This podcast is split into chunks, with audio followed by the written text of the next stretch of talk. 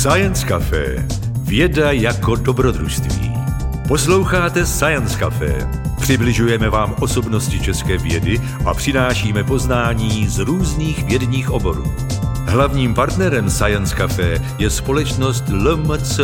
Dalšími partnery jsou nakladatelství Akademia, společnost MSD, Slides Live, Lucky Lab a Vesmír. Přijďte na Science Café i naživo. Ptejte se, diskutujte a užijte si příjemný večer v kavárně. Záznamy večerů můžete poslouchat zdarma, jejich pořízení však něco stojí. Budeme proto rádi za finanční podporu. Jak na to zjistíte na www.sciencecafe.cz. Děkujeme.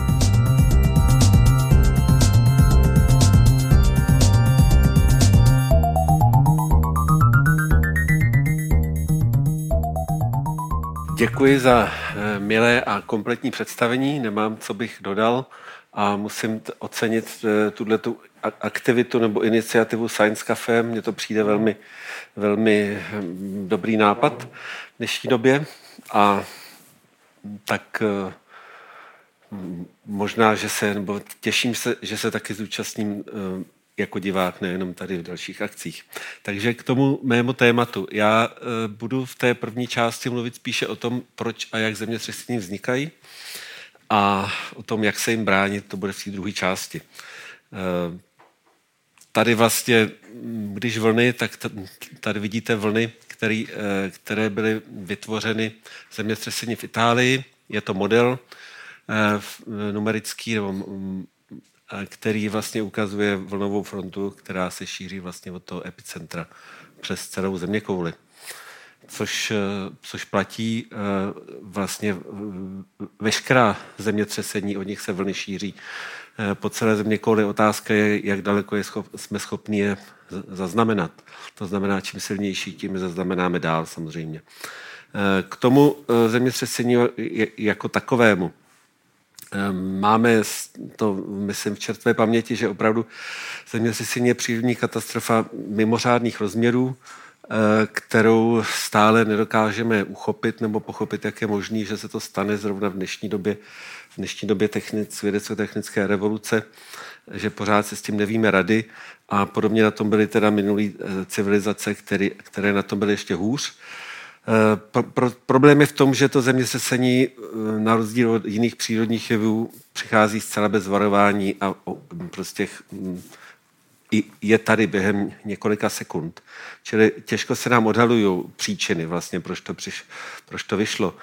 Eh, ve srovnání s astronomií, která byla zkoumaná nebo pěstovaná od, od pravěku, tak vlastně hm, tady chybí periodicita. Nemůžeme pozorovat, že ta zemětřesení přichází vždycky v zimě nebo v létě nebo jednou za deset let, jako planety nebo komety obíhají. Eh, a eh, čili těžko se v tom lidem orientovalo. Eh, další věc je, že vlastně mm, ta příčina leží pod zemí, takže vlastně tam, tam nevidíme bez, bez novějších metod a Dneska víme, že je to vlastně souhra mnoha, mnoha jevů, které jsou spolu eh, spojeny jako, jako struktura toho, toho prostředí geologického, eh, přítomnost zlomů, pohyby na nich a tak dále.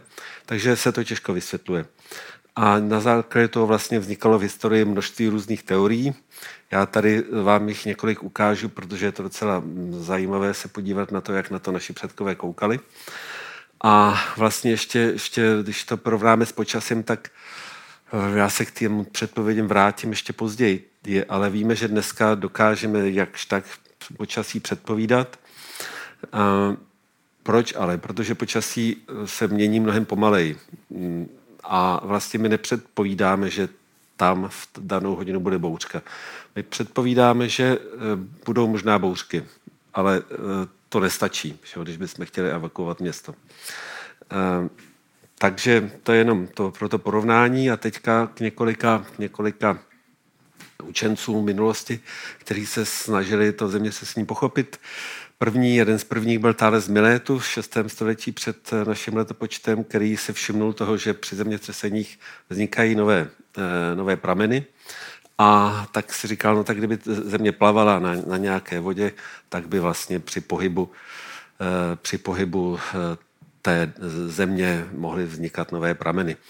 Eh, podobně, nebo ne úplně podobně, ale příčinu v důsledku tekutin viděl taky Anaxagoras o něco později, které, který se zase uvědomil, že déšť se zasakuje do země a může ucpat pory. Kdyby v těch pórech eh, stoupala nějaká, nějaká látka, jako éter, mm, tak vlastně by ten déšť ty pory ucpal a, mm, a mm, ten tlak toho éteru by způsobil zemětřesení. Ehm, možná můžu dneska říct, že, že nebyl daleko od pravdy. Dneska některé modely nebo ne některé modely. Dneska víme o tom, že tlak eh, kapalin eh, v zemské kůře může přispět ke vzniku zemětřesení. Takže nebyl daleko od pravdy. Další byl třeba Aristoteles eh, známý, jehož vlastně, jehož um, přírodní, jehož filozofie přírodní přes, přešla až do středověku. Ten měl vlastně vlastní pneumatickou teorii, kdy předpokládal, že že ty jevy, jak teda podzemní, tak atmosféricky jsou nějaké výměšky země, a když se ta země zahřívá, tak eh, vznik, vznikají větry, eh, které proudí tou zemí, podobně jako v, tělech živočichů. A um, takže pak ty křeče, um, víme, jak to vypadá, taky to může působit otřesy. Uh, je, to úsměvné, ale myslel to, myslel to vážně a vlastně i pak v dalším slajdu budu mluvit o středověku, tam to přetrvávalo, tam to další rozvíjeli tyhle teorie. Takže měli, eh, byly různě, eh, ty, ty, ty větry byly podzemní, atmosférický, vesmírný a působily různé, různé projevy na Zemi. Takový přelom eh, v chápání zemětřesení a vlastně i geologie byla erupce Vezuvu v roce 63, která byla zaznamenaná několika autory. Jeden z nich byl Seneca, druhý Plínus starší, který tam zahynul taky při neúspěšné evakuaci. A Eh, ten, ten, ten, ten řekl docela památnou větu, myslím hezkou, že co můžeme považovat za bezpečné, když se sama země, kterou jedinou považujeme za nehybnou a pevnou, třese a hýbe tam a zpět. Myslím, že každý, kdo zažil zemětřesení, já jsem to teda zatím nebyl, eh, si tohle to možná uvědomí, že, že to je naprostá bezmoc. Takže vlastně nemám, nemám pevný bod, čeho se chytit. Jsem zvyklý, že země, země je pevná a ona najednou není. Eh, takže eh, ten vlastně mm, podobně jako jiní filozofové římští moc nepřispěl k poznání, spíš, eh, spíš schrnul to, co už bylo známo. Ale všimnul si třeba toho, že, že jedno zemětřesení má velký plošný rozsah, čili si říkal, tak to zemětřesení musí být, to hypocentrum musí být hluboko. Plínus starší, který pozoroval tu erupci Vezuvu, tak si to přirovnával k podzemní bouři, protože to mělo podobný vzduchový projevy. v renesanci, když přeskočím středověk, tak eh, zase vliv, eh, vliv vzduchu nebo nějakých eh, plynů v jeskyních. Giordano Bruno přirovnával zemi k žijícímu organismu, který, který může mít nějaké choroby a to jsou vlastně ty zemětřesení. Kepler, ku podivu, který tak se proslavil v, v, v, v astronomii, tak vlastně z hlediska chování země z dnešního pohledu má, eh, měl na to trochu eh, možná naivní názory. Eh, ale vlastně uvědomíme si, že ta země byla naprosté tajemství, co je pod zemí. To prostě atmosféru lidi viděli, ale co je pod zemí, to bylo spojeno s temnými silami a se vším možným, takže se tomu nelze divit. Vlastně první Eh, pak už teda trochu exaktnější pohledy na věc přišly s Descartem, Kirchnerem, Leibnicem, Hukem, Hukův zákon známe, eh, kteří si tady navrhli, že, tam, že země má zřejmě ohnivý jádro a pevná kůra plave na povrchu. To sdíleli většina z nich a vlastně, že při tom při pohybech těch ker mohou vznikat hory. A taky si všimli, že některé vrstvy se, se plasticky deformují. Známe Barandovu skálu eh, na Zlichově. A tady vidíte nákres eh, z publikace Kirsch, eh, Dekarta, který vlastně tady zobrazuje tu zemskou kůru a to, jak vznikne zemětřesení vlastně jejím rozlomením. To není tak daleko už moc od dnešních představ.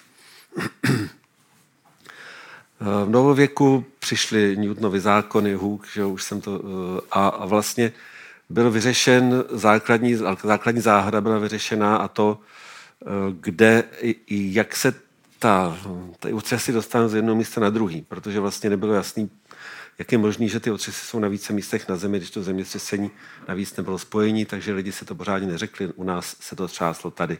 Takže vlastně to propojení nebylo jasný. A pak, když se, když se um, řeklo, že vlastně um, může existovat seismická vlna, která je vlastně elastickým, elastickým uh, deformací toho, toho prostředí a ta se může šířit, podobně jako zvuková vlna, tak tenhle problém byl vyřešený. Uh, všimli si taky toho vlastně, že i pobřeží se mění po zemětřesení.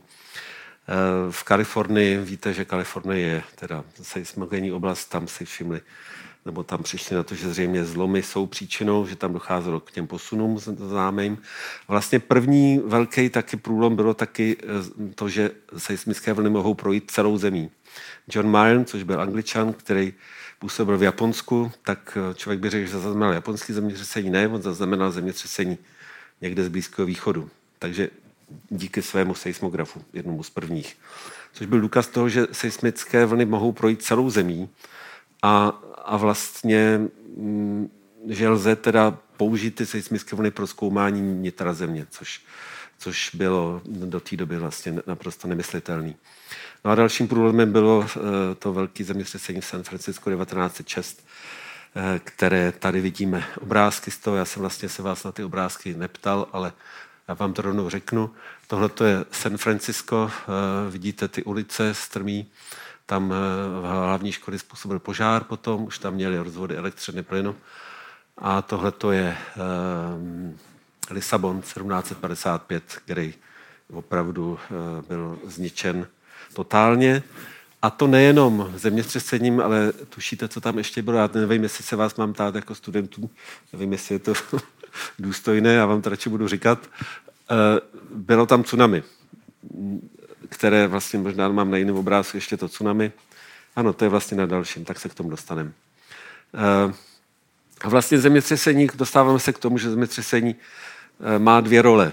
Jednu pozitivní ku podivu a jednu negativní. Ta pozitivní je, že se díky němu jsme se dozvěděli mnoho o stavbě zeměkoule, o poloze ohnisek, o šíření seismických vln eh, tím zemským tělesem a další Další, že to je teda přírodní katastrofa, což je vyněmáno samozřejmě primárně. A to vede k tomu, že se zkoumá seismické ohrožení, vliv na stavby, technologie a taky pokusy o predikci. Tenhle obrázek je Lisabon, takže vidíte, že ten kreslíř to zaznamenal velmi věrně, co všechno se při zemětřesení stalo. A zajímavý je, jak vlastně lidi mají malou nebo krátkou paměť. Myslím, že to první tsunami v novodobí historii který, o kterém se vědělo globálně, bylo to na Sumatře 2004 a tehdy, myslím, většina Evropanů i geofyziků už zapomněla, že vůbec tsunami existují. A natož v Evropě. Takže eh, jo, to je obrázek, který má vyjadřovat ten, ten zdroj informací o stavbě země. Tohle je rozložení epicenter na, na země kouli. Vidíte, že nám krásně, eh, krásně zobrazují hranice litosférických desek, o kterých budeme ještě mluvit. Máme tři druhy hranic, půjdu dál, abych, abych eh, udržel čas, ale vidíte, že některé hranice jsou tenké, tam nám zemská kůra vzniká, některé hranice jsou tlusté, protože se, se tam ta zemská kůra zanořuje a ty zemětřesení sledují tu desku až do hloubky několika set kilometrů.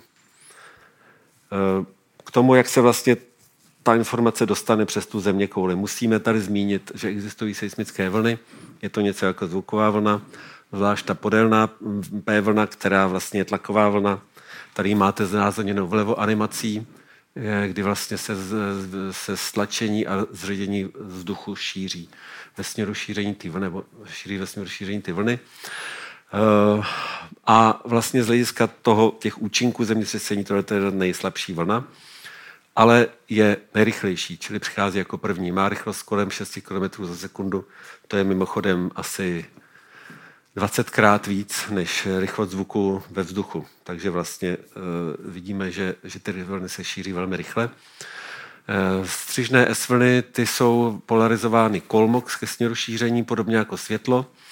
A uh, ty jsou středně silné, u zemětřesení záleží na vzdálenosti, na jaký jsme, a šíří se asi 1,7 eh, krát pomalej. Čili třeba 4 km za sekunda, pak jsou povrchové vlny, ty jsou z pravidla nejsilnější, mají nejdelší trvání a jsou trochu pomalejší než S vlny, takže přechází ještě po nich. A ty vlastně zajímají, a S vlny zajímají především inženýry z hlediska vlivu na stavby. Eh, teďka jenom nějaký základní pojmy. To, to slovo zemětřesení je možná trošku matoucí, protože um, zemětřesení znamená, že se mi tady třeše země, ale nemluvím vůbec o tom proč. Takže když se zajímám o to proč, tak uh, vlastně musím předpokládat, že existuje nějaký zdroj těch otřesů, tomu se říká v případě tektonického zemětřesení hypocentrum. Uh, tam dojde k posunu na zlomu, k rychlému posunu na zlomu, kterým, při kterém se vyzáří ty vlny. A může to být také exploze. A vlastně pak ty vlny nám říkají něco o tom zdroji těch, těch vln samotných. Čas trvání těch, eh, toho jevu na zlomu, toho posunu na zlomu je v sekundách až minutách podle velikosti toho zlomu, jak je dlouhý. No a pak ty seismické vlny musí nějak projít zemí a dopadnout na povrch, takže vlastně se dozvídáme něco o, o země kouli, o tom prostředí. A to taky trvá nějakou dobu. Takže když to sečteme, tak to trvá potom ten sem samotný seismogram, čili ty otřesy těch staveb pak můžou trvat eh, sekundy až minuty, desítky minut, to už budou slabší amplitudy. Eh, co tady mám? Tohle to můžeme přeskočit. Hypocentrum, epicentrum, to jsou asi známé pojmy. Eh, tady máme ilustraci toho, jak ty vlny prochází země koulí. Máme tady, máme tady epicentrum zemětřesení a vidíme, že tady máme řadu různých vln. Tady jsou zobrazeny na, v závislosti na čase. Zeleně máme P vlny, Eh, hnědě S vlny a šedou barvou povrchové vlny. Takže vidíte, jak krásně nám vlastně všechny vznikají v tom zdroji a postupně se rozbíhají. A vlastně z časového rozdílu mezi jejich příchodem můžeme odhadnout vzdálenost zemětřesení nebo toho zdroje. Stejně jako uh, počítáme sekundy, když je blesk a hrom, tak pak to násobíme 0,3 km, zjistíme, jak je to daleko, tak podobně se může odhadovat vzdálenost toho zdroje zemětřesení. Eh, teď něco k tomu musíme, malinko ke geologii. Deskovou tektoniku jste určitě už ve škole o tom slyšeli. Eh, je to vlastně, hm, sice to bylo, už byly návrhy na to, že by eh, země mohla být, nebo kůra mohla být složena z desek už před stolety třeba, ale vlastně důkaz teprve přišel až někdy v 60. letech spáskování magnetického oceánu, kdy v důsledku toho, že se invertuje magnetické pole Země, severní pol se stane jižním a naopak, tak vlastně ty horniny jsou pak eh, magnetizovány opačně. Takže z toho bylo, bylo dokázáno, že opravdu oceánské dno se rozpíná na, v tom středoceánském hřbetu a pak, pak se zasunuje, zasunuje pod kontinent. Čili máme divergentní rozhraní, tam se vzniká ten, ten, ta kůra konvergentní ta se nám zasunuje a transformní. A na všech těchto rozhraních nám vznikají zemětřesení. Eh, na dalším slajdu budu mít eh, ty desky a krátce, čili ty divergentní eh, tam jsou nejslabší, protože tam máme vlastně mm, vysoké teploty už v mělkých hloubkách, tak tam nemůže vzniknout křehká deformace. Na konvergentních tam je to zasouvání pod kůru, tam jsou i hluboká, pod, pod kontinent, tam jsou hluboká zemětřesení a taky jsou nejsilnější, například Japonsko nebo Sumatra. To byly subdukční zemětřesení. A transformní zlomy to, jsou, eh, to je vodorovní posun bloků. Ty zemětřesení jsou mělká, do 10 km zhruba a jsou taky podobně silná, skoro stejně silná, nebo nejsou stejně silná, jsou, eh, jsou slabší než ty, než ty konvergentní z hlediska jejich síly, ale důsledky na povrchu mají zpravidla větší než tyhle ty eh, na subičních okrajích, protože jsou mělčí. A to bylo třeba Turecko teď. Tady máme eh, ten eh, vznik oceánské kůry, kůry, to je to divergentní rozhraní středooceánských hřbet. Tady máme subdukci na, na eh, kurilském oblouku Japonsko. Takových. A pak tady máme trans, transformní zlom, třeba to je ten zlom v Turecku. Ten severoanatolský, ale ten východoanatolský je taky vlastně mm, transformní. Teď jenom k tomu, jak měříme velikost zemětřesení. Máme několik možností. Tohle jsou takové, takové základní. Jedno je intenzita, kdy vlastně měříme otřesy půdy v tom daném místě. Takže nás zajímá, jak se ta půda třásla v, v dané vesnici, v daném městě, v dané ulici. Eh, to samozřejmě záleží na vzdálenosti od toho epicentra. Čím jsme dál, tím ty otřesy budou slabší. Já to vždycky připodobňuji studentům žárovce, k osvětlení. Že jo? Pokud hledám pokud se tady pohybuju v, v různých vzdálenostech od té žárovky nebo toho reflektoru, tak jsem, čím jsem dál, tím to osvětlení je slabší samozřejmě. To je naše zkušenost, to víme, že to tak funguje. A je to podobně u toho zemětřesení vlastně. Intenzita nám vyjadřuje intenzitu makroseismickou otřesů, stejně jako intenzita osvětlení na tom stole. Zatímco magnitudo je spíš, se dá přirovnat výkonu žárovky, to znamená, jak silný je ten zdroj. To se počítá, to se počítá z, z přístrojových měření. A nevypovídá, nevypovídá to o reálných škodách, protože to zemětřesení může být 100 km hluboko a pak samozřejmě ten ohnisko a pak bude mít menší účinky na povrchu, než teď by bylo těsně pod povrchem.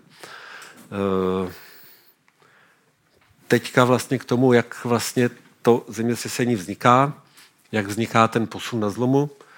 Tohle to navrhnul, tenhle ten model elastického odlehčení navrhnul už pan Wright v roce 1906 právě na základě pozorování, pozorování San Franciského zemětřesení na tom zlomu vlastně dochází k vzájemnému posunu bloků a do nějaké doby, do nějaké deformace, eh, ta deformace je elastická, dokud ten zlom a ta hornina to vydrží. Když už to nevydrží, tak praskne a, a ty původně, eh, ty nově ohnuté linie, myšlené linie se narovnají pouze v místě toho zemětřesení, toho, toho posunu na zlomu. Eh, v okolí vlastně zůstanou, zůstanou eh, ohnuté, dokonce se přitíží, protože když vám tohle praskne, tak to musí držet to okolí. V důsledku toho z nás vznikají eh, dotřesy a mm, teď mi vypadlo, co jsem chtěl říct, ale v podstatě to je to hlavní. Máme tady vlastně na začátku máme elastické, máme mm, pružné porušení, pak máme křehké, to, to prasknutí. Ehm, tady mám ilustraci toho vlastně eh, té elastické a, a křehké deformace. Tohle je to největší zemětřesení v posledních 50 eh, letech, nebo skoro největší, pak bylo Chile, to bylo, to bylo, bylo malinko silnější. Toho kup dneska už před 12 lety. A tady máme eh, japonský poloostrov, část teda, teď nevím, který, když tak mi poraďte, jestli víte, který to je. Ehm, je tady toho kup město. A e, vidíme, ty šipky nám ukazují posuny, posuny povrchu zemského v měření GPS sítě. Dneska GPS sítě dokážou měřit velmi přesně, takže se měří, jak se vůči sobě pohybují body na povrchu. A tady vidíme, že ta rychlost posunu toho východního okraje pobřeží Japonska byla 5 cm za rok zhruba. Na západním okraji mnohem míň. To znamená, že vlastně to Japonsko se stlačovalo tím, že se pod něj zasouvala ta oceánská deska. Tady to bylo zadrhnutý a čekalo se, až to praskne. Eh, a co se stalo potom při tom zemětřesení? Pak to prasklo. Eh, to znamená, že, že vlastně ta, to, to Japonsko se zase roztáhlo, se zase naskočilo zpátky na východ. A to vidíme tady. Tady vidíme rozdíl posunu před a po zemětřesení. Eh, ze stejné sítě GPS stanic, akorát je to zobrazený jinak. Vidíte, že ty posuvy byly až, až eh, třeba 10 metrů. Byly nejvíc tady v té oblasti, kde bylo to, to epicentrum. A vlastně Japonsko se vrátilo do původního stavu, čili majitelé pozemků mohli zajásat, že zase jim, se, se jim zvedla plocha pozemku.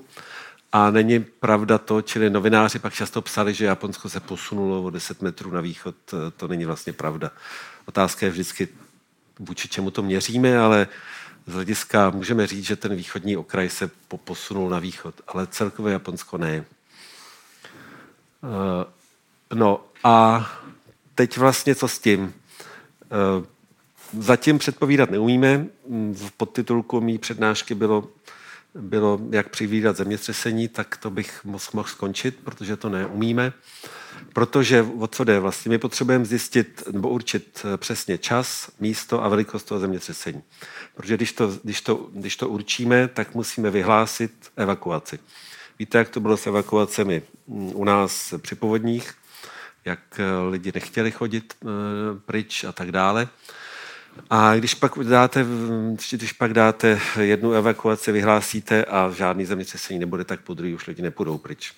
Čili vlastně je to strašně citlivá věc, musí to být, musí ta predikce být velmi, velmi spolehlivá a to se zatím nedaří. Eh, jak se, jak se pokoušíme to, to zatím dělat, je jednak na základě vývoje seismicity, to znamená seismické aktivity, Existuje nějaká pozadivá aktivita, malá zemětřesení, která se někdy v některých případech před tím velkým zemětřesením zvyšují jejich aktivita, ale někdy vůbec ne, někdy tam žádný předtřesy nejsou. Eh, další možnost je ze změn hladiny podzemní vody ve studních, to je pozorováno na mnoha místech ve světě. Eh, na změny fyzikálních polí často se, eh, často se udává, že před zemětřesením byly výboje, blesky. To je pravda, to, ne, to nejsou, to nejsou nějaké vymyšlené informace, ale mm, zase, aby se to dalo uchopit vědecky, tak to musí, musí být systematické pozorování, které se taky vysvětlí. Výrony plynů jsou, jsou, jsou taky uváděny změny chování zvířat jednoznačně. Dokonce byly v Číně, dokonce jsou nějaké snad farmy, kde se snaží pomocí zvířat, zvířat předpovídat. Ale i kdyby se to povedlo, tak, eh, tak to nemůže být věc, která bude zavedena do norem, protože to máte jako s lékařem a taky, taky s homeopatí eh, je trochu problém, že se neví, jestli funguje a jak funguje. No a případ, eh, tady je příklad Číny, tam se jim podařilo v roce 75 předpovědět docela silné zemětřesení. Na základě předtřesů zlí jazykové tvrdí, že, že, že měli štěstí. Evakuovali město Haisheng a bylo jenom 2,5 tisíce obětí, jinak by byl tak desetinásobek nejmín. No ale hnedka rok na to, kousek vedle, bylo zemětřesení Tangsan, 7,6 a ten počet obětí je určitě víc než 250 tisíc. Čili a tam žádný pře, pře, prekurzory nebyly. Čili tohle se uvádí vždycky, často jako příklad toho, že to opravdu zatím nejde. Co umíme, je takzvané včasné varování. Tam se využívá toho, že vlastně pokud zjistíme, že někde je zemětřesení, tak ty seismické vlny se sice šíří rychle, ale přece jenom konečnou rychlostí. Šíří se mnohem pomalejc než světlo, čili signál na, na kabelech elektrických nebo e, datových. Takže pokud bychom dokázali určit, že to zemětřesení tady bylo, že bylo tak silný, že může ohrozit město, který je 50-100 km daleko, eh, tak můžeme vydat signál, aby se eh, zastavili, zastavili vlaky, nebo zpomalili, aby se vypnuly eh, rozvody plynu, elektřiny a tak dále. Což čemu je teď věnovaná velká, velký úsilí. U nás na fakultě taky se tím jeden student zabývá a funguje to. Funguje to v Japonsku už desítky let tam ty jejich rychlovlaky Shinkansen zastavují a díky tomu měli právě při tom velkém zemětřesení 2011 mnohem méně eh, škod a obětí, než by měli, kdyby tohle ten systém neměli. Takže to je jeden, jednu, jednu věc, kterou umíme. Druhou věc, kterou umíme, a vlastně to je náš, to je výstup eh, seismologie pro inženýry, to je výpočet seismického ohrožení na základě nějaké statistiky toho, že víme, kde jsou zlomy, jak často na nich zemětřesení vznikají, se pak, se pak počítá pravděpodobnost vzniku zemětřesení nebo spíš velikosti otřesů v daném místě eh, na mapě a vidíte, že tady máme takhle Evropu a vidíte, že není nic čemu divit, co se teď stalo v Turecku. Turecko je na tom daleko nejhůř v Evropě. Tohle to se, to se uvádí buď v jednotkách intenzity, anebo v jednotkách zrychlení půdy když měřím pohyby, tak můžu měřit posunutí, kolik se to hejblo, nebo rychlost toho posunutí, anebo zrychlení. To zrychlení je nejzajímavější pro inženýry, protože je uměrný podle Newtonova zákona druhého síle, vlastně, která působí na budovy. A to zrychlení vlastně může být až teďka v Turecku se mnohokrát pozorovalo zrychlení větší než 1G, čili to, co na nás působí. Takže by člověk při těch otřesech nadskakoval, vlastně by ztrácel kontakt se zemí. Uh, No, tak a teď se dostávám k Turecku, abych to trochu aktualizoval, čas nám taky běží. Jak, nás, jak na nás budete přísný? Jo, uh, uh, tak tohle je situace uh, Turecka. Uh, Turecko má tu smůlu, že leží na rozhraní několika desek. Tady máme eurázijskou desku, tady máme eh, arabskou desku, tady máme africkou desku a pak jsou tady ještě dvě mikrodesky. Anatolská a egejská. A ty se tam prostě srazily a, a máme na nich pohyby jak horizontální, tak subdukci, tak tady je částečně pohyb horizontální, částečně komprese.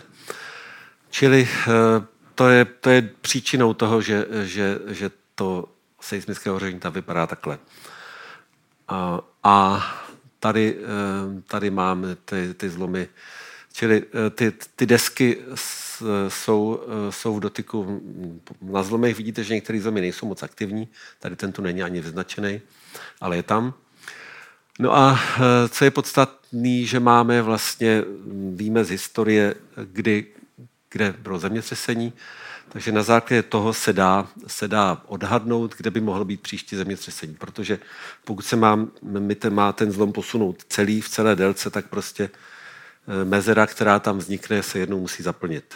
Otázka je kdy. Eh, ta, sice se mluví o návratnosti na recurrence period, tak se to řekne česky, teď nevím, period eh, střední doba návratu zemětřesení, ale ta, eh, v San Francisku čekají eh, ten, ten The Big One už, už tak 30 let a pořád ne, nepřišlo, takže eh, tam to moc nefunguje jako hodinky.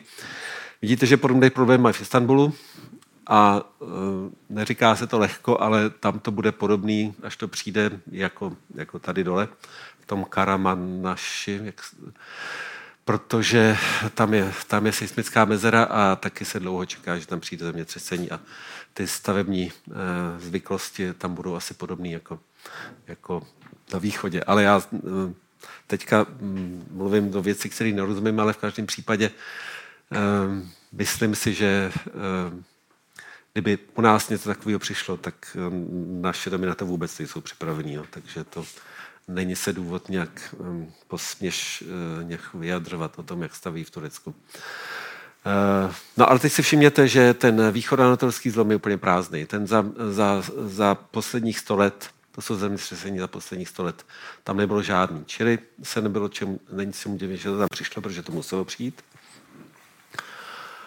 Tady, uh, tady je jeden, no a teď je tady zase mapa těch zlomů a v šedivě jsou, jsou zemětřesení, které uh, vznikly potom, po těch dvou, a tohle máme to, to první magnitudo 7,8 a tohle je to druhý magnitudo 7,5. Uh, vidíte, že vznikly 10 hodin, 9 hodin po sobě, uh, což je vlastně strašně brzo. A to je, tam to bylo velké překvapení, protože budu to mít na dalších slajdech. Do třesy z pravidla v 95%, 9% bývají o hodně slabší než, než to první zemětřesení hlavní. Tady to tak nebylo, tady to bylo skoro stejně silný. A důvod je vlastně právě tahle komplikovaná stavba geologická. Máme tady nejenom je tenhle zlom, ale ještě je zakřivený a ještě tady máme další zlomy. Takže oni se aktivovali navzájem. Tenhle obrázek jste asi viděli někde.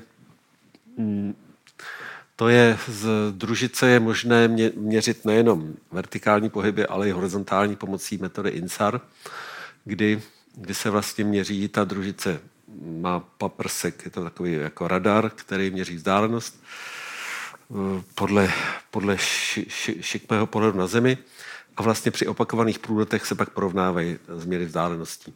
Takže tohle je změna vzdálenosti před a po zemětřesení, změna vzdálenosti horizontální, která je ještě přepočtená na skutečný horizontální posun. Takže tady vidíme krásně mapovaný zlom, ten hlavní, na kterém vzniklo to, to zemětřesení 7,8. Vidíte, že pravá strana, jinak smysl toho pohybuje, takže eh, ten pravý blok se pohybuje na severovýchod, levý blok na jeho západ, takže ten se pohyb, pohnul 4 metry tam a tenhle ten třeba 3 metry zpátky tady, čili celkový pohyb 7 metrů. V takovéhle délce tady máme 20 mil, ta dílka je asi 300 km, pokud vím. Tenhle ten zlom byl kratší, ale zase ten posun tam byl, nebyl o nic menší. Tady je pohled na tu zlomovou plochu ze strany. Dnešní metody umožňují modelovat nebo spočíst sklus na tom zlomu, což je zase zajímavý pro inženýry. A vlastně tady máme barevně vy, vyznačeno, vyznačena velikost skluzu. Je to tady v metrech, čili nejtmavější barvy vyjadřují 10 metrů. Vidíte, že ten sklus není vůbec, vůbec homogenní, pochopitelně. Nikdy, nikdy to není ideální v přírodě, jednoduchý. Máme tady nějaká, nějaká místa, kde jsou maximální skluzy, místa, kde, kde jsou ty skluzy mnohem menší. Všimněte si, tahle ta část domu má 200 km asi a to je jedna z nich, pak je ještě jedna stejně dlouhá, to bude mít tak 500 km možná i tenhle zlom. A všimněte si, že je to docela mělké. Tady to má nějakých 5 km, ty největší, největší posuny. Tady, tady 10. Na tom, to je to, tady má být druhý napsáno, jo, to, je, to je chyba. Um, Takhle vypadal ten zlom na zemském povrchu, to jste si všimli, to bylo vidět na internetu, asi v televizi. Eh, pokud mám zemětřesení větší magnitudo než asi 6, tak dojde k tomu, že mi praskne povrch. Slabší zemětřesení jsou takzvaný slepí, že, že vlastně ten zlom se nedostane na povrch. A mm, takže tak tady vidíte krásně ten uh, levostranný pohyb, geologové tomu, tomu říká levostranný pohyb, jako když otáčíte šroubem doleva. A, a vidíte, že se může samozřejmě stát, že, že budova stojí na tom zlomu, tak pak asi žádný stavební zásah nebo příprava nepomůže. A, takže to je jeden obrázek. Tady mám mapu, mapu intenzity makroseismický. Na, před chvíli jsem mi tam ukazoval, že to je vlastně intenzita pohybu, je tam nějak, máme, nějak, máme stupnici evropskou, která má 12, 12 stupňů, odozuje se to ne z měření, ale z pozorování lidí. Jestli se člověk zbudí, jestli, jestli to cítí v budovách, nebo jenom, eh, jenom v budovách, nebo i venku a tak dále, a pak případně škody. Čili vidíte, že tady, tady ta intenzita byla 10 až 11, takže to je tenhle ten stupeň velmi destruktivní až pustošivá. Čili jako opravdu jeden z nejvyšších stupňů. Eh, Docesy. Docesy jsou vlastně věc, která musí nutně přijít, protože, protože jak jsem tam ukazoval, když se mi posune část zlomu, tak se přitíží ten zbytek. To se dá spočítat, to se dneska běžně počítá poměrně jednoduše. Eh, tady máme takzvaný nebo pokles takzvaného kolobového napětí, prostě napětí, které vede eh, k tomu porušení. Eh, tím, tím se myslí napjatost, ne ten napětí elektrické, samozřejmě napětí elastické. Vidíte, že na tom zlomu došlo k poklesu. To je důvod, proč to vzniklo zemětřesení vzniklo. Ono si potřeboval ulevit, tak se tam snížilo napětí. Ale na, na koncích se naopak to napětí zvýšilo. A to je pak místo, kde vznikají dotřesy. Tady to vidíte. Dotřesy jsou tady, tady našel bych mnohem lepší obrázky. Vychází to nám i u malých zemětřesení v západních Čechách i na Islandu, když jsme to zkoušeli. No a bohužel teda eh, ten lalok toho zvýšeného napětí zasáh i tenhle ten zlom východozápadní, na kterým leželo to druhý zemětřesení, to druhý ohnisko. Takže to druhé zemětřesení nebyl klasický dotřes, to bylo prostě další zemětřesení spuštěné na jiném zlomu, které bylo spuštěno tím prvním. Tady je vidíte, byly dvě, dva kroužky, které se překrývají. Normálně by tady byl jenom jeden a ty další zemětřesení tady má magnitudu, čili ty otřesy by měly být nejméně o jedna nižší, než, než je ten hlavní otřes. Tady jsme měli vlastně dva hlavní otřesy. A tady nám to pěkně klesá, tak jak by mělo. Ty dotřesy, tady máme ještě, ještě mapu na zlomech, tady máme vlastně, tady, tady jsou má ty dotřesy na mapě, takže vidíte, jak ty dotřesy krásně opojou ty zlomy. Říkám krásně, já vím, že to není nic hezkýho. Tady mm, jsem teda sám zíral, když jsem si tyhle ty obrázky našel. Tohle to má šířku asi 200 metrů. Jo. Nevím, co s tím budou dělat. Jo. A e, vlastně není to klasický projev zemětřesení, protože e, viděli jste, jak ten zlom vypadá. To je tenká prasklina, která se pohne proti sobě. Tady muselo dojít k velké extenzi. Zřejmě myslím si, že to bylo v místě ohybu zlomu, když se zlom ohýbá, tak tam dochází ke kompresím, k extenzím. To je něco podobného. Silnice, která se takhle, takhle propadla vlastně. Tohle je klasický projev smykového zlomu, toho skluzu, který vlastně jenom eh, vidíte, že tady se to pohnulo dole, do zpět a tam se to pohnulo dopředu. Bylo tam taky pozorovaný stekucení půdy. Stekucení půdy, možná o tom budeš mluvit. Eh, je to věc, kterou, kterou můžete pozorovat i doma, když byste si vzali do, do kolečka, dali, dali maltu, která bude beton nebo jenom písek s vodou, který ale eh, bude vlastně tuhý. Jo. A když pojedete s tím kolečkem po, po nějakém nerovném povrchu, tak uvidíte, že za chvíli vám ten písek stekutí. Prostě už tam nebudou hrbory na něm, ale bude mít hladinu. Prostě jenom v důsledku těch otřesů, protože se, eh, se vlastně ty, ty síly, které působí mezi zrnkama písku, eh, se, se poruší těma, těmi otřesy. A když k tomu dojde v podloží, no, tak dojde k tomu, že se barák celý nakloní a spadne, spadne na záda.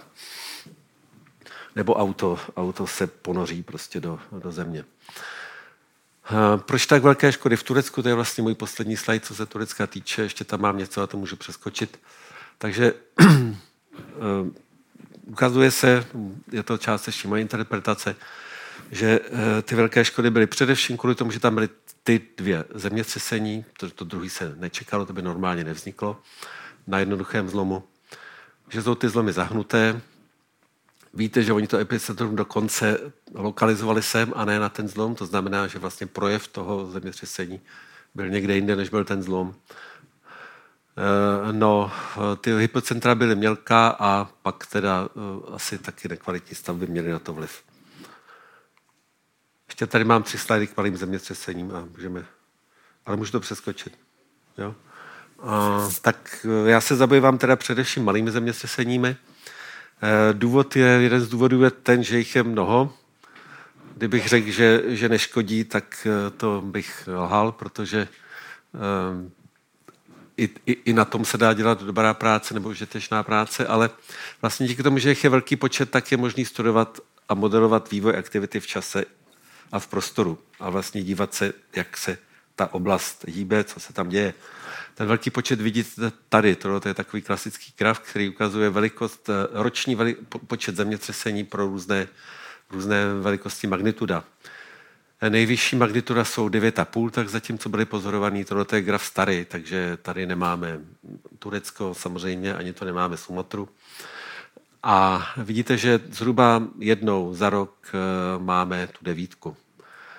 Třikrát za rok máme osmičku, 20 krát za rok sedmičku a 100 tisíckrát za rok trojku, takže vlastně těch super slabých zemětřesení, a to ještě není super slabý, když je trojka, kdyby byla tady trojka pod Prahou, tak to se bude třeba celá slušně.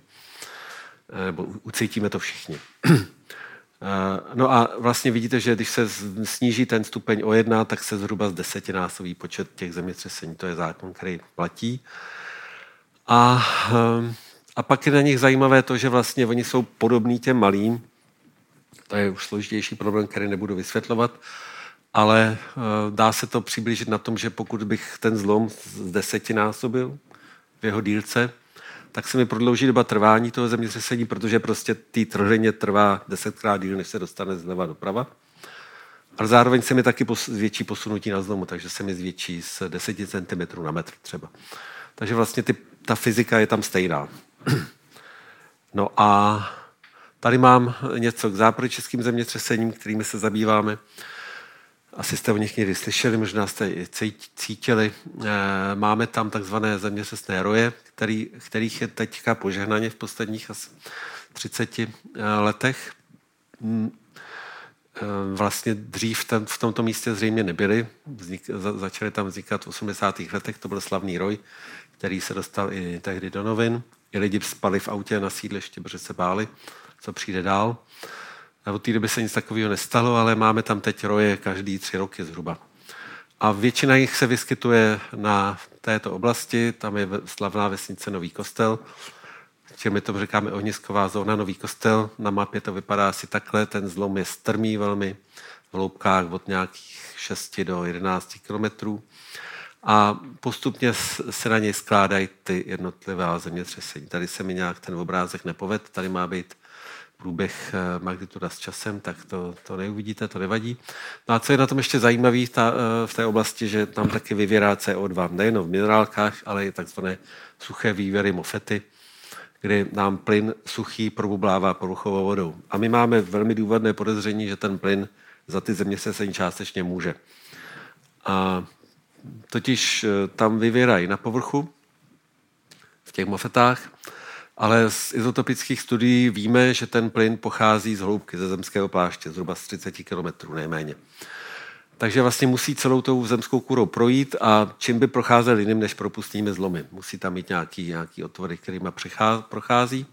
No a mm, takže máme podezření velké, že, že se podílí na vzniku těch zemětřesení. Jsme blízko, blízko Anaxagarosovin, nebo kdo, který z nich to měl uh, za to, že za to můžou plyny.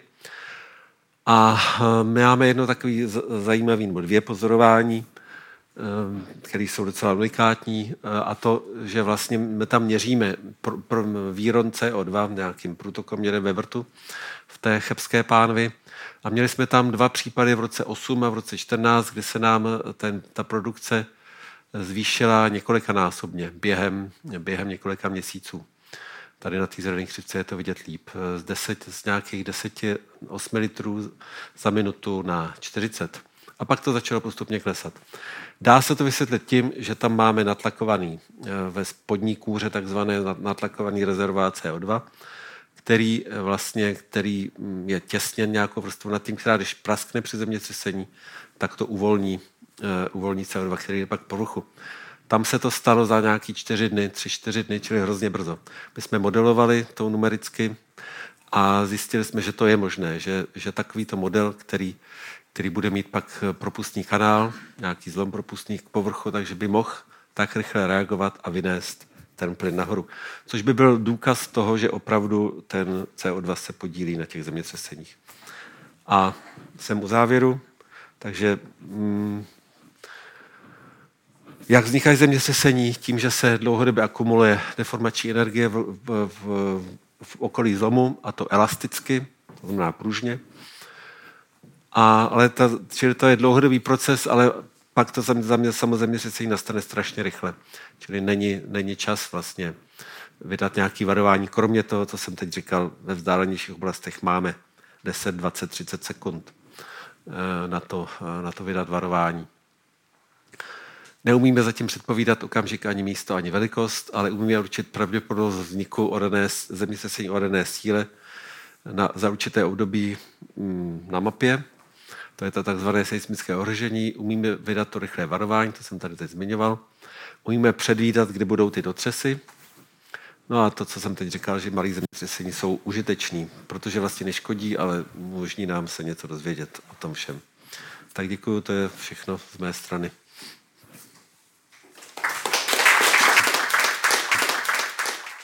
Tak děkuji profesoru Fischerovi za velice zajímavou přednášku a nyní předám slovo našemu druhému hostovi, kterým je profesor Jiří Máca z Fakulty stavební ČVUT.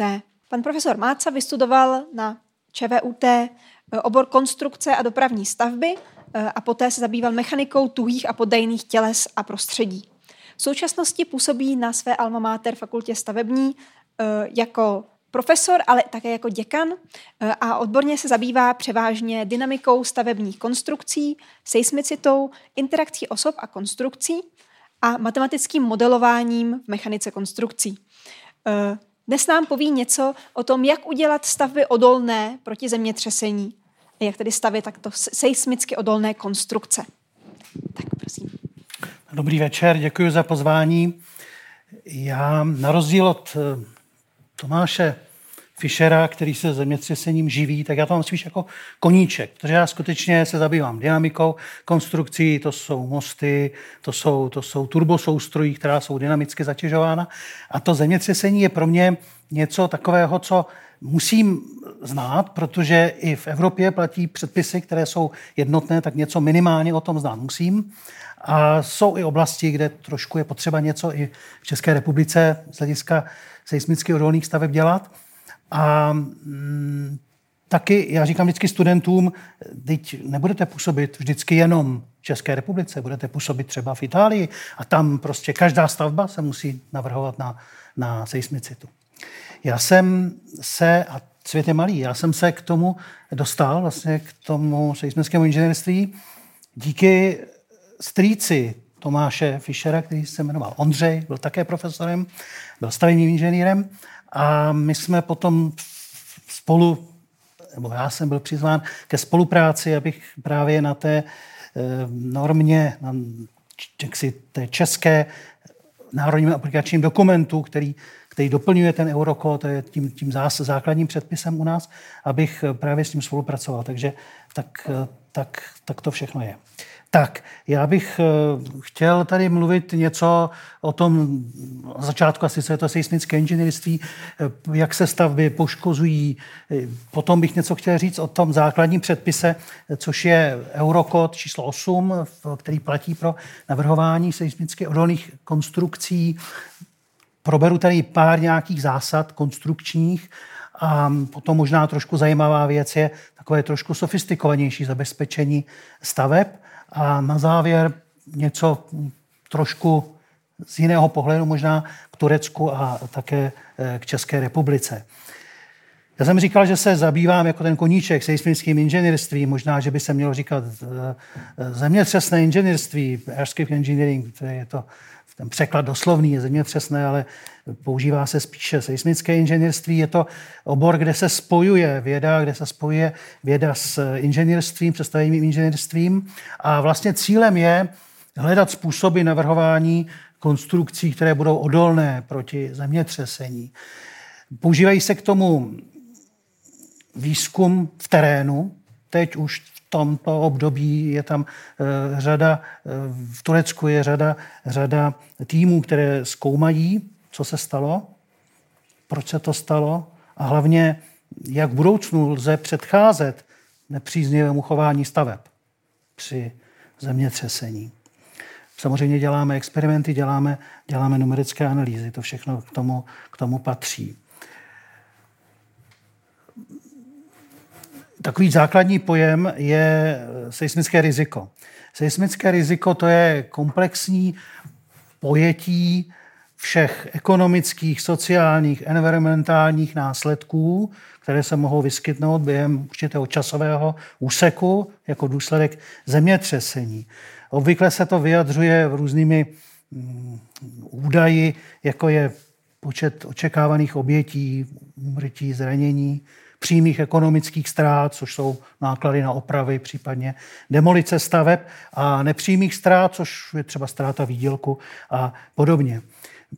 To seismické riziko dané oblasti má takové tři základní části. Je to ohrožení, o tom tady eh, hovořil Tomáš, potom je to expozice, což je v zásadě dáno počtem lidí a staveb, které jsou vystaveny seismickému ohrožení. Takže jestliže je někde vysoké ohrožení, ale zároveň tam nejsou lidi a nejsou stavby, tak to dohromady riziko nemusí být veliké. No a potom je poslední součást toho, což je zranitelnost staveb, což je schopnost těch staveb bojovat s tím, s tím zemětřesením, odolávat, odolávat eh, seismickému ohrožení. Takovým vyjádřením toho ohrožení je ta mapa, kterou jste viděli. Já to tady mám tak trošku udělané v, těch, aby, aby, aby se to dalo někam přenášet. Je to skutečně mapa, já tu mapu mám, taková veliká plachta. Plachta, která byla vytvořena pro ten středoevropský Eh, nebo středomořský region a pro nás je důležité, že skutečně ty nejtemnější barvy jsou ta místa, kde se očekávají ta nejsilnější zemětřesení. V zásadě je to tady vyjádřeno tou desetiprocentní pravděpodobností během 50 let, nebo jestli chcete, ta doba návratu, střední doba návratu je 475 let. Můžete si to představit, znáte pojem stoletá voda, tak tady je to něco trošku, trošku jiného ale tedy ten, ta, ten, ten, ten úsek je mnohem delší. Ale jsou to, jsou to zrychlení. Pro nás jsou ta zrychlení zásadní, to už tady také, také padlo. E, primární ohrožení staveb je ohrožení právě s silami, které vznikají tím, že máme zrychlení, když vynásobíme, když vynásobíme hmotností, to je Newtonův zákon, dostáváme síly. Samozřejmě potom stavby ohrožují posuny. Ale máme také mnoho dalších eh, sekundárních ohrožení staveb, což je stekucení půdy, to už tady bylo. Eh, to už tady bylo zmiňováno, sesuvy půdy, skalní pohyby, přílivové vlny, tsunami. Sněhové laviny také můžou s tím souviset a následné požáry. To mimochodem tedy jsou mnohdy mnohem horší účinky než to samotné zemětřesení. Nebo mnoho, mnohdy. Může to tak být.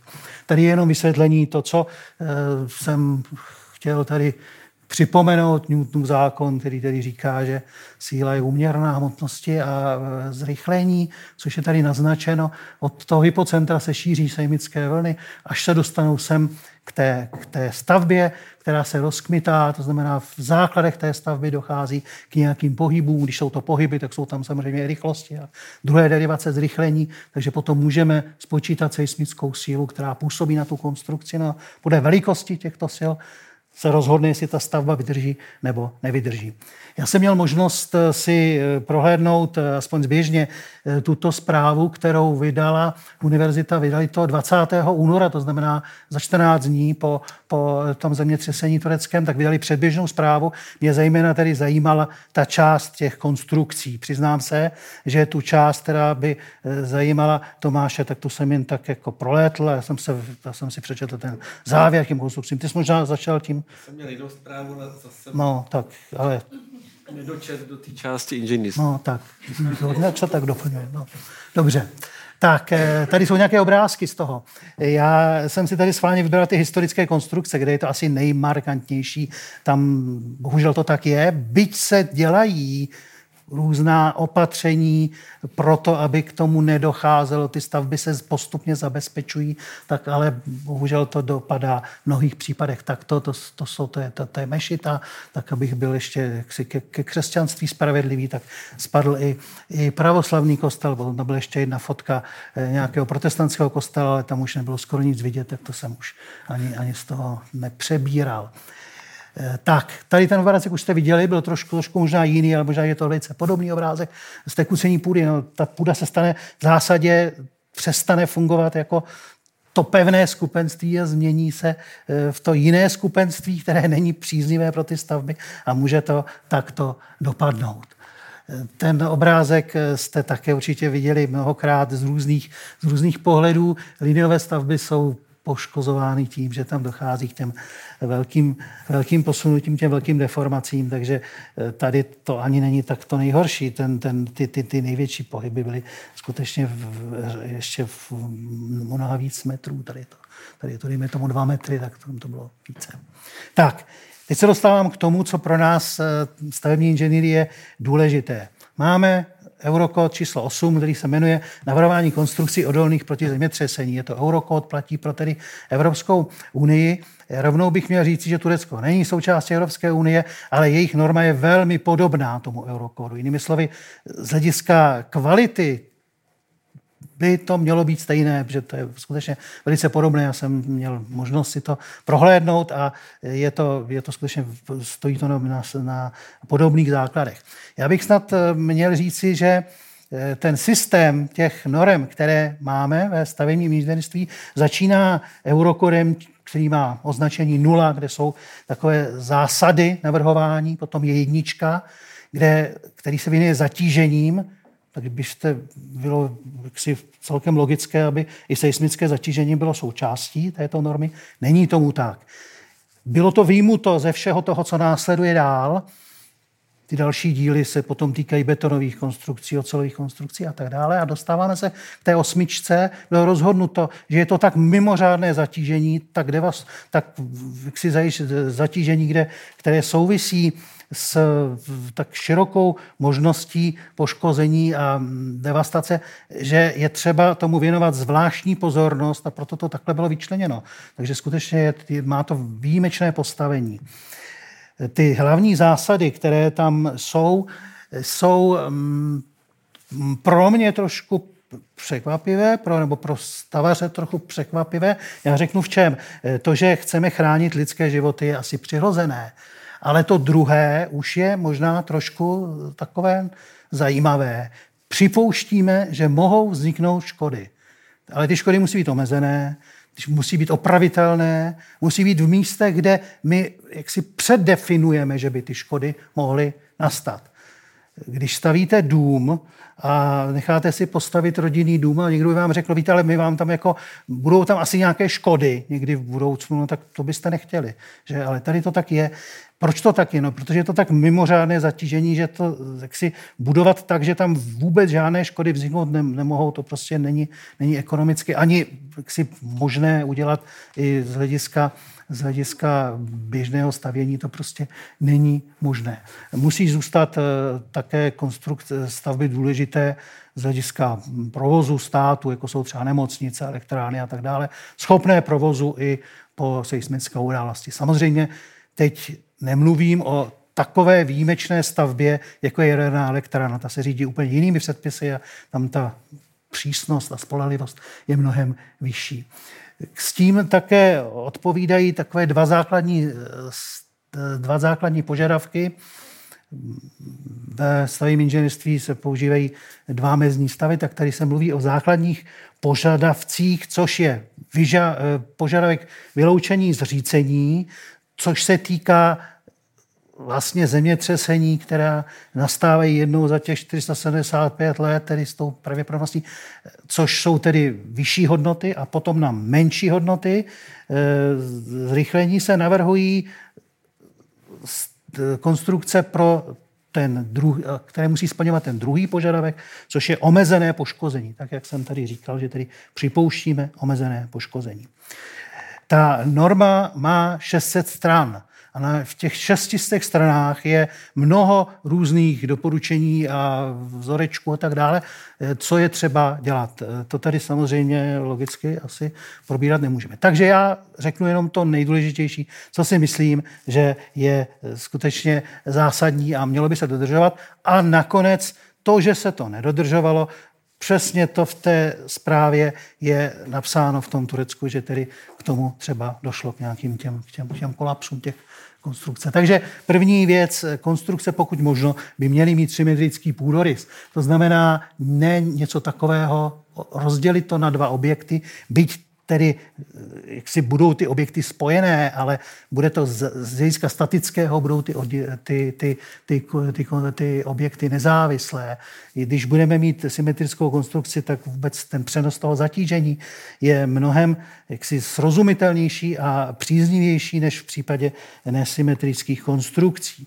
Druhý takový doporučení je používat konstrukce, které budou staticky neurčité. Já tady teď nebudu vysvětlovat, co to je statická neurčitost. K tomu jsou eh, různé vzorečky, to bych si tady nechtěl, ale řeknu, Toto je ta konstrukce, která není staticky eh, neurčitá, je staticky určitá. Toto jsou staticky neurčité konstrukce a ten zásadní rozdíl mezi tím je v počtu těch černých čuplíků, které tady vidíte.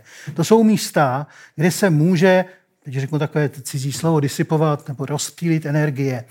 Tady je to jedno místo, tady je těch míst víc, víc, víc, až tady na koncích je úplně nejvíc. Takže z hlediska toho návrhu je tahle ta konstrukce tohoto typu mnohem vhodnější než konstrukce tohoto typu. O jakou energii jde? No, jde, jde o energii kinetickou, která souvisí s těmi, s těmi silami, které tam, které tam vchází, které tu konstrukci rozpohybují. A my se ji snažíme přeměnit v nějakou jinou energii, třeba nějakou energii eh, trvalých deformací nebo, nebo, nebo tepelnou energii v nějakých viskozních tlumičích a podobně.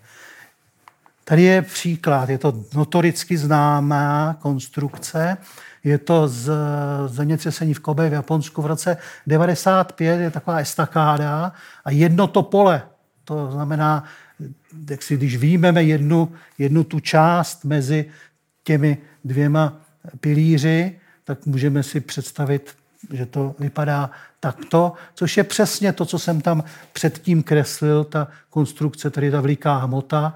A tady je to místo, které se může poškozovat. No a vidíte, jak to dopadlo. Byla tam pouze to jedno jediné místo, které bylo jaksi možné, aby se poškodilo, no a ono se poškodilo. Kdyby to byla Tady to dost dobře nejde dělat jinak. To nekritizuji, no to skutečně jinak eh, dělat asi nešlo. Tak eh, kdyby tam bylo těch míst více, tak by to nemuselo takto, takto dopadnout.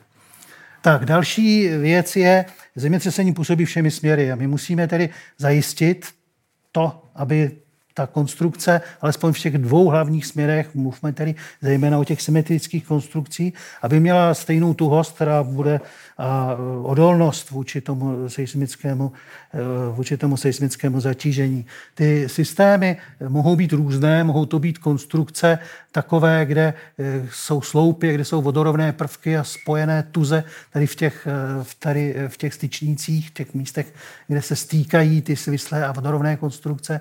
Mohou to být konstrukce, kde se používají tato stužení lidově se tomu říká zavětrováním, že to je účinek vodorovných sil, no a v našich podmínkách je to převážně vítr. Eh, mohou to být eh, výslužné stěny tak, takovéhoto typu. No a může to být samozřejmě kombinovaný systém, kde ta stěna právě působí na to vodorovné seismické zatížení a na to svislé zatížení potom působí i ty ostatní konstrukce. Já tady říkám vodorovné seismické zatížení, tak to bych ještě měl jak si uvést na, na pravou míru. E, jsou samozřejmě i svislé pohyby a, a svislé svis, a konstrukce se zatěž, zatěžují i ve směru svislém, seismickými silami, ale pro svislé zatížení jsou konstrukce většinou dobře nadimenzovány na vlastní tíhu a všechno ostatní zatížení. Když to na to vodorovné zatížení, ty konstrukce jsou mnohem méně, eh, jak si, jsou, jsou mnohem méně zatěžovány a jsou méně dimenzovány, proto tedy zejména nás tedy ohrožují ty síly v tom vodorovném směru. Tady jsou taková doporučení. Tohle je dobře. Když je to takto uděláno, to znamená, ty stužující systémy musí být dva v každém směru, takže v jednom směru, v druhém směru. A jsou kontinuálně probíhají od základu až k vrcholu té budovy. Tady je to špatně, tohle, co je tady vidět špatně. Tady je to prostě odskočeno, je tam najednou přerušen ten jeden výstužný systém a pokračuje nějak druhý. To není dobré. Stejně tak tady, tady ten tady je to nějaké slabší, potom je to zase silnější, tady to končí. To každopádně není dobrý způsob navrhování konstrukcí.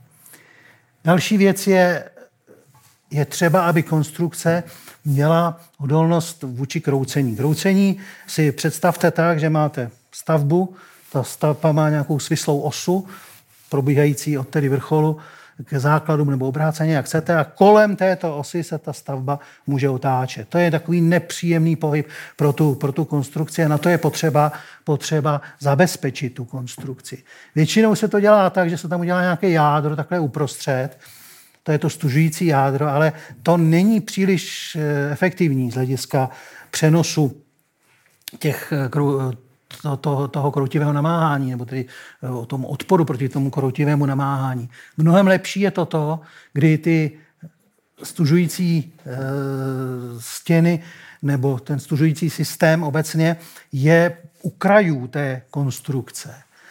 Proč? No, protože v zásadě rozhodující je nejenom tuhost těchto členů, které tady jsou, ale také jejich vzdálenost, to, to rameno, to je, to je velice důležité. Tady je to podstatně větší, tady je to třikrát větší, než v tomto případě, kdy ta vzdálenost je třetinová. Eh, tohle to se líbí architektům, tohle to se líbí inženýrům, kterým to rozumí. Jak se dohodnout? Platí zásada, že je potřeba od začátku, aby ti dva začali spolu diskutovat od úplného začátku. Pokud architekt něco navrhne a řekne prostě, a to teď, teď to tak nějak to potom tady spitlíkujte, to je špatně, je, to je, to je odsouzené k zániku. V, je třeba, aby v těchto situacích tady veškerá, jak se říká, veškerá strana jde stranou. Skutečně je potřeba, aby ti dva spolu, spolupracovali. Já tady mám takové příklady, snad to nevypadá tak hrozně. Nevím, jestli nějaký architekt nebo kdo studuje architekturu. Já vím, že to je nepřirozené, aby nějaké takové výstužné stěny byly na obvodu té budovy, ale nakonec to nemusí dopadnout tak hrozně. Já si myslím, že to je docela i, i přijatelné toto. Alespoň tedy pan profesor Bachmann, který už je na zasloužilém odpočinku eh, v Curychu, tak si to myslí, že to je jako docela přijatelné. Já si to myslím taky.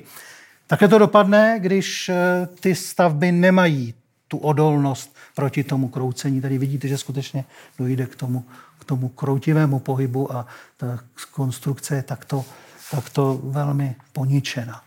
Další požadavek je, aby stropy, stropní tabule byly ve své vlastní rovině tuhé, aby se tedy posunovaly, pokud působí nějaká síla, to je půdorys nějakého patra, aby se posunovali takhle jako tuhý celek jedním směrem, nikoliv, aby se takto prohýbali. Potom ta, ta, ty posuny jsou mnohem větší a taky ten přenos do toho e, svislého nosného systému není zrovna ideální. Takže to je takový zase základní požadavek, abychom měli tuhé stropní tabuly. No a samozřejmě každá stavba musí být vhodným způsobem založena. Pokud stavbu nezaložíte dobře, tak je to, je to odkáza, je, je, to, je, to, je, to, je to předem tedy určeno nějakému, nějakému jaksi, nějakým potížím. Tady to jsou dobré způsoby, kdy tedy celou tu stavbu založíme na něčem, co je únosné, ty piloty tady v tomto případě zase všechny zasahují do, té, do, té únosné, do toho únosného podloží, jsou stejně dlouhé, takže ta tuhost je, je stejná toho, toho, toho, toho základu.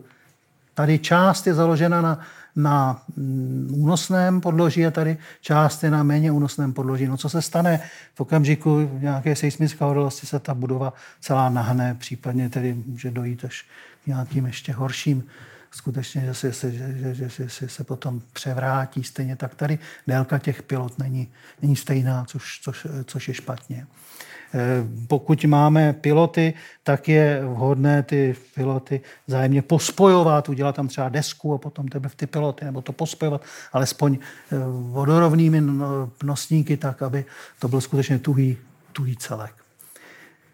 Tak, tohle to je měkké podlaží. To je úplná katastrofa. To si architekti prosazují velmi často, že to první nadzemní podlaží udělají s větší světlou výškou, občas vynechají nějaký sloup někde, protože tam potřebují nastěhovat buldozer, nebo co tam chtějí vystavovat, nějaký, nějaká auta třeba se tam prodávají, nebo já nevím co všechno. Prostě potřebují tam mít nějaké showroomy a podobně. Jinými slovy, tam oslabí tu konstrukci a je to veliký prohřešek.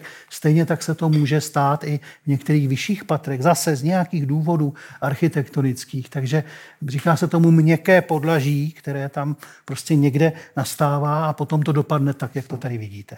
Takže to je zase koube, tady to prostě zmizelo. To jedno tady doufám, že to vidíte. Tady to podlaží bylo a už není. Eh, stejně tak tady eh, vidíte to masivní poškození toho prvního nadzemního podlaží. Těch obrázků takto poškozených konstrukcí je snad nejvíc. Bohužel. Tedy, tady mám obrázek z Turecka. To je z té předběžné zprávy. Zase tady vidíte, jak je to tady šikmoty. Původně ty domy byly stejně vysoké a zase tady u toho levého došlo k tomu, že se ta konstrukce takto poškodila. Tak, Důležitý pojem je duktilita. To je zase takový velice technický pojem. Já bych asi to velmi zjednodušeně řekl, že to je schopnost konstrukce eh, odolávat bez nějaké výrazné ztráty pevnosti opakovaným cyklům velkých deformací. Opakovaným no zemětřesení je opakované zatížení. Velké deformace jsou tam také a nám jde o to, aby v těchto grafech, kde se na vodorovnou osu vynáší posuny, deformace eh, toho prvku, který se zkouší a zjišťuje se jeho duktilita, na svislou osu se vynáší příslušné zatížení, aby v těchto grafech ta plocha, která je ohraničená těmi křivkami, byla co největší, protože ta plocha je úměrná té energii, kterou je schopno ten, který je schopen ten konstrukční prvek disipovat.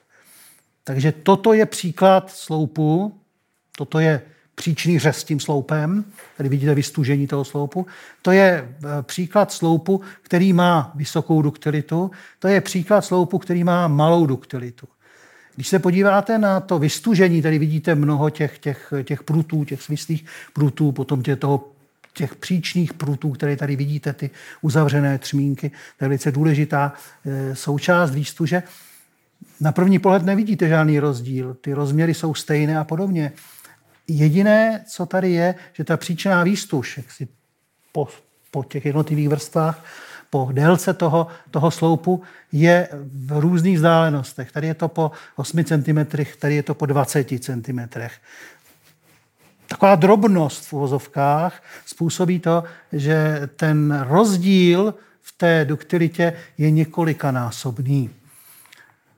E, jsou, to je ten sloup, tak to je ta příčná výstuž, o které jsem teďka mluvil. Takhle se vystuží ty prvky, což není běžné. Běžně se to vystuží tak, že se tam dá do, do rohu.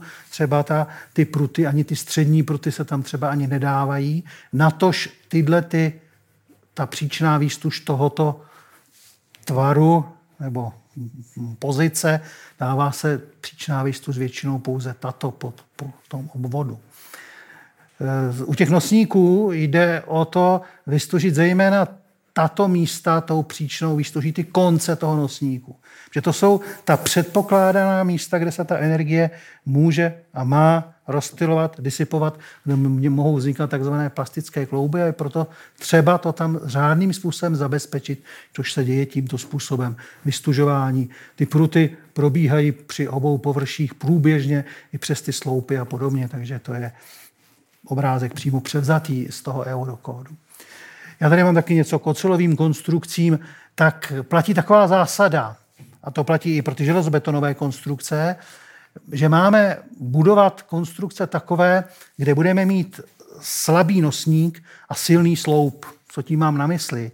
Tím mám na mysli to, že se nesmí porušit sloup, naopak se připouští porušení toho vodorovného prvku na toho nosníku. Proč?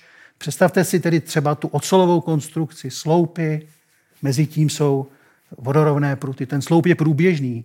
Samozřejmě výrobně to není průběžné na, na délku několika desítek metrů, ale konstrukčně je to jeden prvek od základu až po vrchol budovy. Tak to funguje. Ty jednotlivé nosníky jsou na délku několika metrů. Je přece mnohem snažší po nějaké seismické události vyměnit, opravit ten krátký v uvozovkách nosník, než ten průběžný dlouhý sloup. Proto tedy ta zásada.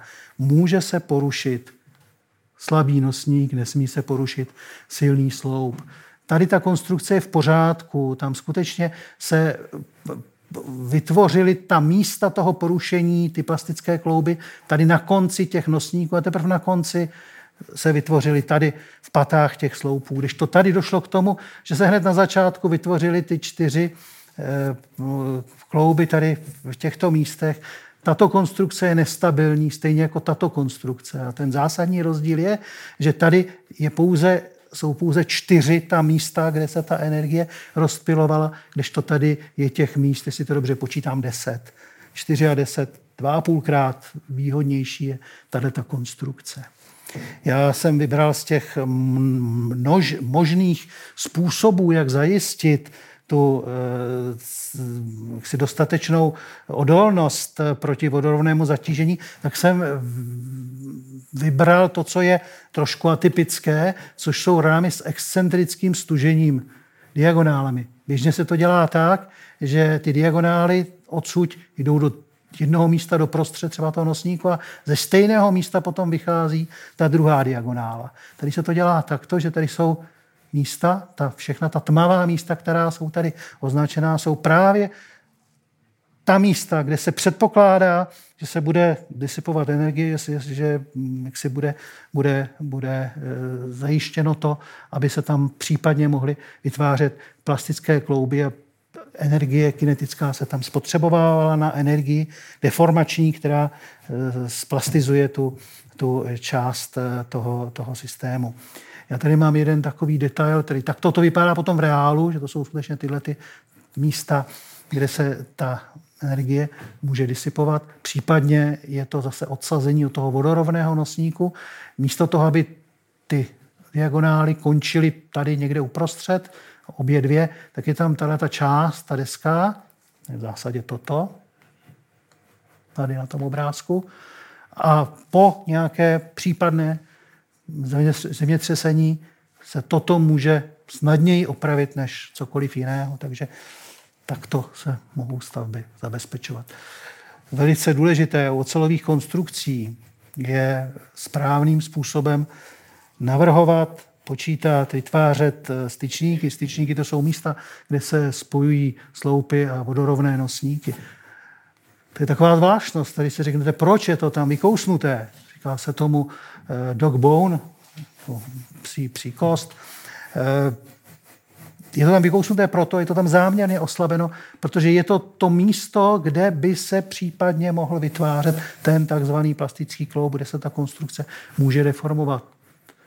Takže tady je to zajištěno jiným způsobem, že naopak je stužena ta část toho nosníku tím, že jsou tam nějaké příložky nebo jsou tam nějaké desky tadyhle přiložené k tomu. Takže zase jde o to, to, co jsem říkal, ten koncept těch slabých nosníků. Tak, a teď se dostávám k tomu, co je možná takové docela hezké, zajímavé, jak eh, zabezpečit trošku sofistikovanějším způsobem konstrukce. Abych tady uvedl asi tři takové základní způsoby, což je seismická izolace budov, což je oddělení té vlastní konstrukce budovy od, základu, od základové konstrukci pomocí nějakých pružných a tlumících členů. Ukážu to na následujícím obrázku. Druhá možnost je použití tlumičů v té konstrukci, viskózních tlumičů, které mohou být uspořádány různým způsobem. To jsou nějaké diagonály, nebo jsou to takto dvě diagonály zase připojené k té konstrukci, a nebo možná to nejzajímavější, nejsofistikovanější je použití poholcovačů k mytání. Ukážu zase, zase příklad. Takže to první, seismická izolace. Tady to je budova, která byla postavená v Tokiu v Japonsku a mm, oni se rozhodli, že tu budovu budou tedy seismicky izolovat, takže použili, já to můžu asi ten obrázek, mezi tu horní stavbu, což je tady nad tím, a základovou konstrukci, vložili systém takovýchto vrstvených eh, pryžových ložisek. Tady to vidíte na fotografii. A ta ložiska mají za úkol tedy nést tu stavbu samozřejmě, celou tu, tu vlastní tíhu té stavby, ale zároveň jsou schopny i umožnit poměrně velký vodorovný posun. Ten posun někdy bývá i větší, než je ta výška toho, toho, toho, eh, toho, toho ložiska. Potom jsou tady takové tyčky, tyhle ty svislé, tadyhle. Tak ty mají jedinou, jediný cíl, aby v případě zemětřesení se začaly deformovat, aby se zdeformovaly. Takže ta energie kinetická se spotřebuje na tu deformační energii těch tyček. No a není nic našího, než po té seismické události ty zdeformované tyčky vyměnit a ta konstrukce může fungovat dále docela jednoduchý systém a že to funguje, je tady vidět. Tadyhle je záznam zemětřesení, je to sice v nějakých jiných jednotkách, ale to není podstatné. Takže to je to, co tam vstupovalo, to mělo, je to v jednotkách tedy zrychleních, si srovnávací hladina nechtě tedy jedna na e, střeše nějaké budovy jiné, která neměla seismickou izolaci, tak tam se to zvýšilo 35% na hodnotu 1,35 a v této budově, která byla takto zajištěna tímto způsobem, byly ty hodnoty čtvrtinové oproti tomu, co tam vstupovalo. Takže myslím si, že to je docela, docela dobrý, dobrý příklad. Mám tady další, další ukázku eh, toho sofistikovaného zabezpečení, což jsou viskozní tlumiče. Já jsem tady vybral konstrukci mostní. To je most, který spojuje mm, vlastně kontinentální část Řecka a poloostrov Peloponés, spojuje to města Rio a Antirion se jmenují ta, tady ta dvě města, která tam jsou na těch dvou březích ta e, konstrukce je, on to tady není dobře vidět, možná tady trošičku to vidět, jsou nějaké vidět závěsy. Je to zavěšený most, Tahle ta mostovka je průběžná, takže není tady uložená na těch pilonech. Tady je prostě průběžný pás, který je zavěšen na, na, pardon, na, těch, na těch závěsech, které jsou tady. A tohleto místo je tadyhle. Stojíme tady v místě pod tou mostovkou, tady na tom pilonu a tady jsou právě instalovány ty viskozní tlumiče, které mají zabránit tomu vodorovnému pohybu při tom zemětřesení. Mimochodem, ta konstrukce je možná ještě mnohem více zajímavější z důvodu, jak byly budovány pod hladinou moře ty základy těch, těch, těch pilířů, takže, těch, takže to k tomu existuje docela zajímavý natočený film byl natočen. V pozemních stavbách, zase v budovách, mohou ty viskozní tlumiče vypadat třeba takovýmhle způsobem. Tady mám nějakou komerční realizaci. Tak, no to poslední je pohlcovač k mytání. Můžete si to představit jako kivadlo. Cílem je rozkmitat toto kivadlo a nerozkmitat tu budovu, ve které je to kivadlo umístěné. Řekl jsem kivadlo, tak tady mám příklad, asi nejznámější, nejznámější realizace je budova Taipei 101 na Tajvanu, což je budova, která má výšku 508 metrů, má 101 podlaží, pět podzemních podlaží a byla dimenzována na vítr 60 metrů za vteřinu odborníci znají Beaufortovu stupnici eh, síly větru, tam je ten nejvyšší stupeň 30, eh, asi 3 metrů za vteřinu, to je ten orkán. Vidíte, že se dimenzuje samozřejmě na, na vyšší hodnoty, než jsou ty, ty nejhorší podle nějakých stupnic. Tady je to dimenzováno na síly odpovědající zemětřesení s dobou návratu 2500 let. My jsme tady používali, já jsem tady použil před chvíli 475 let, tady je to 2500 let, tak zase to budou jistě veliké hodnoty, na které ta konstrukce je navržena.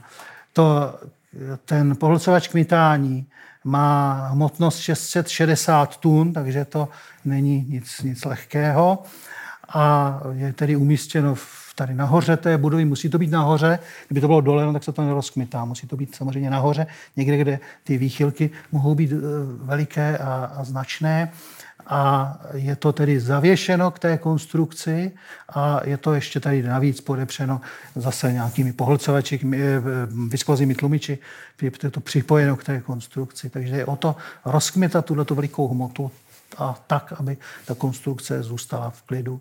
Existují ještě, to je pasivní tlumič, existují ještě takzvané aktivní tlumiče, které kromě toho, co tady vidíte, že je to tady hmota připojená pomocí nějakých pružných a, a tlumících prvků ke konstrukci, tak jsou tam ještě síly, které vhodným způsobem rozkmitávají ten pohlcovač kmitání a samozřejmě je tam všechno je to řízené snímači a počítačem, tak to jsou potom aktivní tlumiče, také se používají Samozřejmě je tam trošku riziko toho, že to bude poruchovější, toto je jaksi jednodušší systém, byť tedy samozřejmě je to poměrně sofistikované všechno.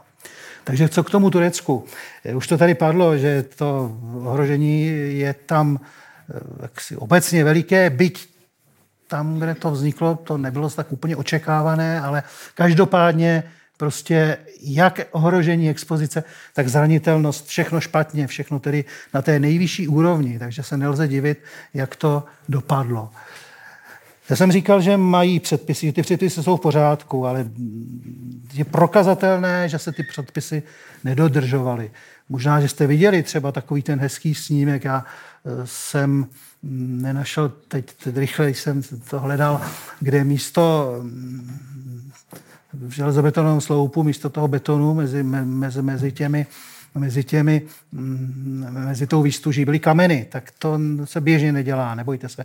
Když si to necháte postavit něco, takže naše firmy by vám to takhle neudělali, doufám, tak eh, to asi nejde. No, co se tam z té zprávy, co jsem tam vyčetl z té zprávy, eh, kterou jsem tady zmiňoval, co tam udělali? No tak nekvalitní provedení, no tak to, to je pravda. Podajné stropní konstrukce. Mluvil jsem o tom, že mají být tuhé ty konstrukce. Tak.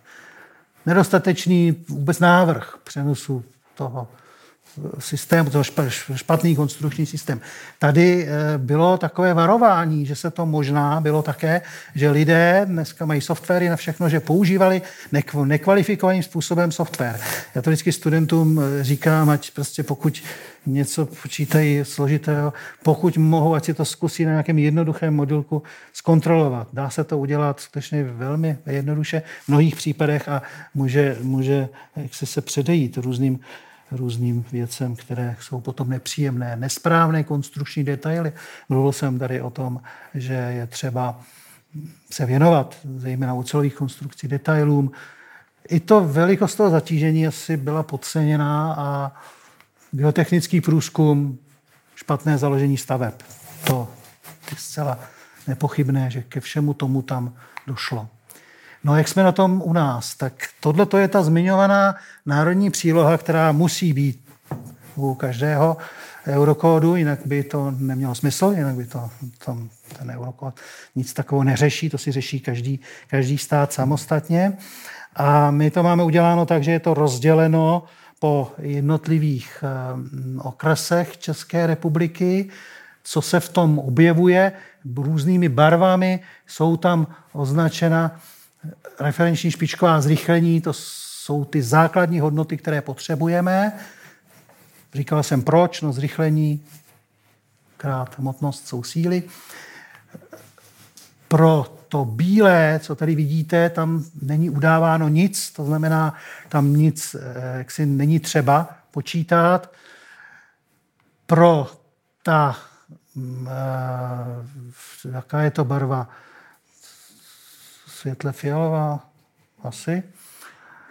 A zelená, to už, to, už, to, už, to už poznám, tak tam platí, že to bude takzvaná velmi malá seismicita, kde není třeba dodržovat vlastně předpisy eurokódu.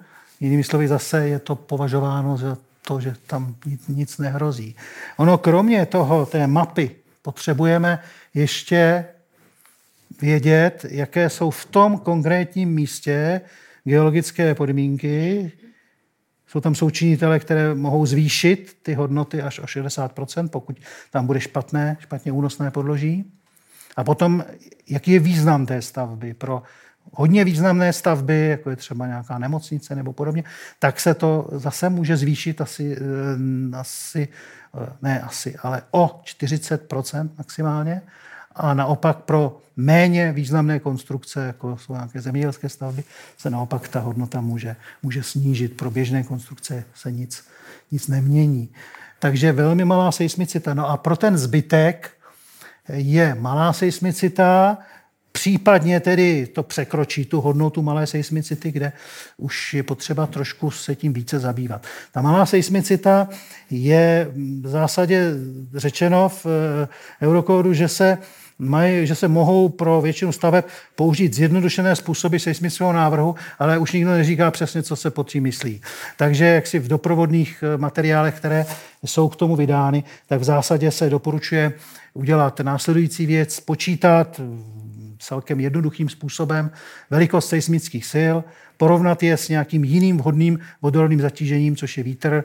U nás tedy na to většinou ty konstrukce jsou nadimenzovány a když máme štěstí, tak ty seismické síly jsou menší než ty síly od větru. Není třeba nic dělat zvláštního. V případě, že jsou ty síly větší, tak je potom potřeba se tím trošku více zabývat. Té celkové koncepci stavění, já jsem tady několikrát použil duktilita, disipace, to, to je obecný trend součas, současného stavění. Ten trend, který byl dříve, byl spíše stavět konstrukce tuhé, takové tuhé krabice, které se maximálně tedy třeba nakloní, ale v zásadě se nic nestane. No, tak když se nakloní, tak to stejně bude neobyvatelné, potom už to na zpátek asi nevrátí. Takže teď ten trend je a taky stavíme konstrukce stále vyšší a smělejší a podobně, stavět konstrukce duktilní, podajné, které budou schopny nějakým způsobem tu eh, kinetickou energii přetransformovat na nějakou energii jinou. No, tak asi to je vše a já vždycky eh, říkám, že jsem tedy rád, že praotec Čech zůstal tady, nešel třeba dál do té Itálie nebo do Řecka nebo do Turecka. Tam sice hezky, tam moře, ale zase z hlediska bezpečnosti to tedy máme přece jenom o poznání lepší. Děkuji za pozornost.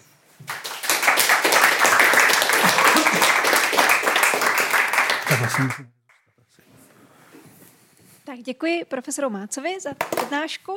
Eh, a teď tedy eh, pozvu oba přednášící sem a nastává čas na diskuzi. Máme čas na několik dotazů, eh, buď tady z pléna nebo ze slajda. Ti z vás, kteří se dívají na streamu, můžete na slajdo pokládat dotazy. Prosím tady ty, co jsou s námi osobně.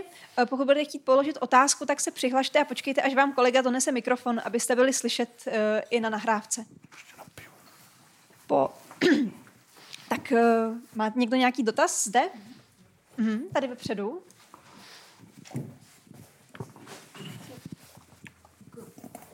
Jo, tak já bych měla dotaz asi na uh, pana Mácu. No. Je, jak jste mluvil o těch historických budovách, uh, jak se dělají nějaká opatření na to, aby teda byly odolnější, tak uh, třeba je, který z těch který jste zmiňoval, se používají pro tyhle ty účely? Jako myslíte? Uh, jakoby který z těch metod, jestli nějaký ty sofistikovaný, třeba když, má, když je stará mešita, tak co se s ní udělá, aby... Tam se toho příliš asi ty, z těch sofistikovaných metod dělat nedá. Tam nemůžeme asi instalovat nějaké si velké pohlasovače k mytání a podobně.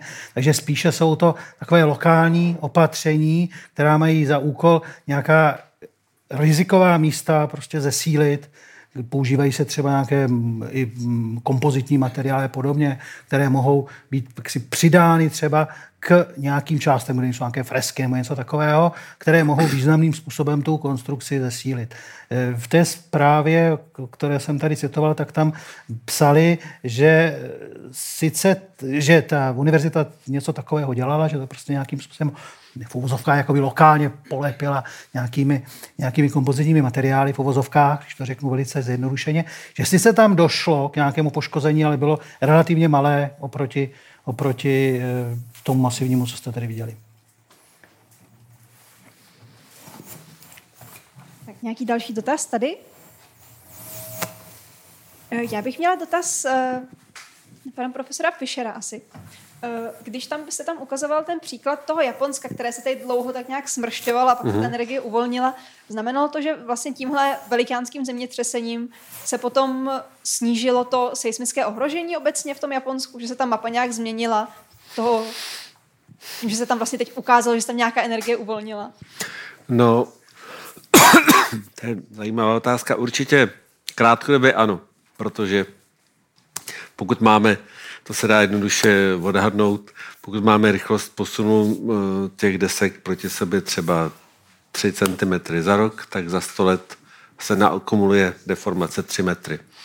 A ta se musí, ta se pak uvolní při tom zemětřesení. Kdyby se ideálně uvolnili celé 3 metry, tak jsme na nule a zase máme 100 let na to, aby jsme počkali, než se to zase e, zatíží, takže to praskne. Čili krátkodobě ano, ale jak říkal tady pan eh, kolega, tak vlastně to eh, definice seismického ohrožení že je to pravděpodobnost výskytu určitých otřesů za určité období, takže a to období je dlouhodobé, 50 let.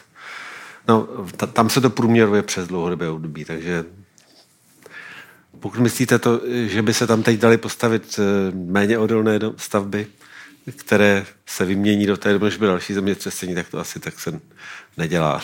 I když vám rozumím. Všude je pravděpodobnosti jako nepříjemný, když říkáme, že to je doba návratu 2500 let, ale mm. to může být zítra. To tak ano. jako je, bohužel. To je pravděpodobnost. To je prostě pravděpodobnost. No.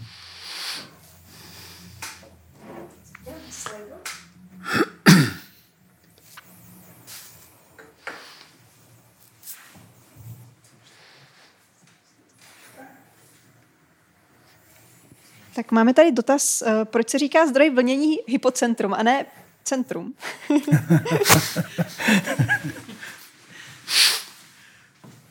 Musíš říct ty. Přemýšlím, co bych na to řekl. to bychom se museli ponořit do řečtiny a já teda na řečtinu nejsem odborník. To znamená hyp, hypořicky. Hlou, hloubce to bude asi něco takového. Hy, hypogenní, hypo, hypochondr, hypochondr. Už to hledáte, jo? tak uh, to je moje odpověď. Vidím tamhle další dotaz. Vy jste mluvili o těch nadzemních stavbách. Mě by ještě zajímalo, jak jsou zemětřesením ohrožený podzemní stavby, to znamená metro, tunely. Dělá se tam něco specificky, to jako v něčem specifický. Tak jsou ohroženy samozřejmě taky, je to, je, je, je, je to podobné. Tam je trošku jaksi příznivější, že to je jaksi obklopené tím, tím prostředím, který je kolem. Teďka v tom Turecku tam ty liniové stavby tolik poškozeny nebyly. Je to paradoxní, možná, že to je tím, že přece jenom to stavil stát a možná, že si jenom přece víc na to dohlédl, než ti soukromí investoři, kteří prostě jim šlo jenom o ten zisk a prostě nadspali tam to kamení místo toho, toho betonu. Takže zase, ale i ta konstrukce, to je prostě obecně, to toho tunelu to není, ono to je vlastně pružné, to je pružné těleso, které, které, které že to nějaký, prostě ta, ta, ta železobetoná konstrukce. Tam se žádné speciální eh, nedají dělat. No, asi no. Jestli můžu no, eh, no. to doplnit, mě napadá, Jestli to není to menší poškození těch podzemních staveb způsobeno také tím, že jsou, že vlastně ty pohyby, kterým jsou vystaveny, jsou pohyby země v úrovni země. země. Pokud máme stavbu, tak ta stavba se rozkývá, rozkmitá. No. Čím jsme výš, tím má vyšší amplitudu. Takže a navíc, jak říkal pan kolega, tak je to drženo tím okolím. Jo. Tak já bych ještě měla jednu otázku. Eh, když tady padlo o těch historických stavbách, jsou nějaké důkazy o tom, že by se v minulosti a případně jak dlouho v minulosti už se dalo, dávalo nějak, co se brali ohledy na tu seismickou odolnost těch staveb v nějakých těch oblastech, kde dochází k zemětřesením často? že by stavili ty stavby už trošku přizpůsobené tomu zemětřesení? No, myslím, že to je docela už, už dlouho. Já mám e, nějakou, e, nějaký takový údaj o tom, že v Číně někdy asi 300 let, 3000 let snad před, před Kristem už nějakým způsobem se snažili něco, něco, něco takového, jak si, no prostě se proti tomu zabezpečit. Tam je zajímavé, že ale vždycky ty odhady, nebo tedy aspoň ty moderní odhady, byly mnohem menší, než je potom ta realita když se poprvé zaznamenaly ty silné pohyby podloží, to bylo někdy ve 30. letech, skutečně byly ten první záznam toho zemětřesení, první akcelerogram, mm-hmm. tak eh, když si zjistili, jaká tam byla ta špičková zrychlení, tak byli zděšeni, protože ta, ty hodnoty byly několikanásobně větší než tehdejší předpisy v zásadě intuitivně. Oni to, to nemohli změřit. Hmm. Než jak si uvažovali. Jako to, to lidé jako vnímali, že to je nějaký vodorovný pohyb, takže v zásadě většinou se to dělalo tak, že se řeklo, tak bude to nějaké procento z tedy té tíhy té konstrukce, ta, ta síla. Což svým způsobem je v pořádku, ale bohužel to procento bylo malé. Takže paradoxně každé to zemětřesení, ne každé, mnohé to zemětřesení vede k nějakému pokroku potom, že se něco zreviduje a podobně. Takže jsem tady říkal, bylo nějaké to zemětřesení, zaznamenali někdy v těch 30. letech v Kalifornii, tuším, že to bylo.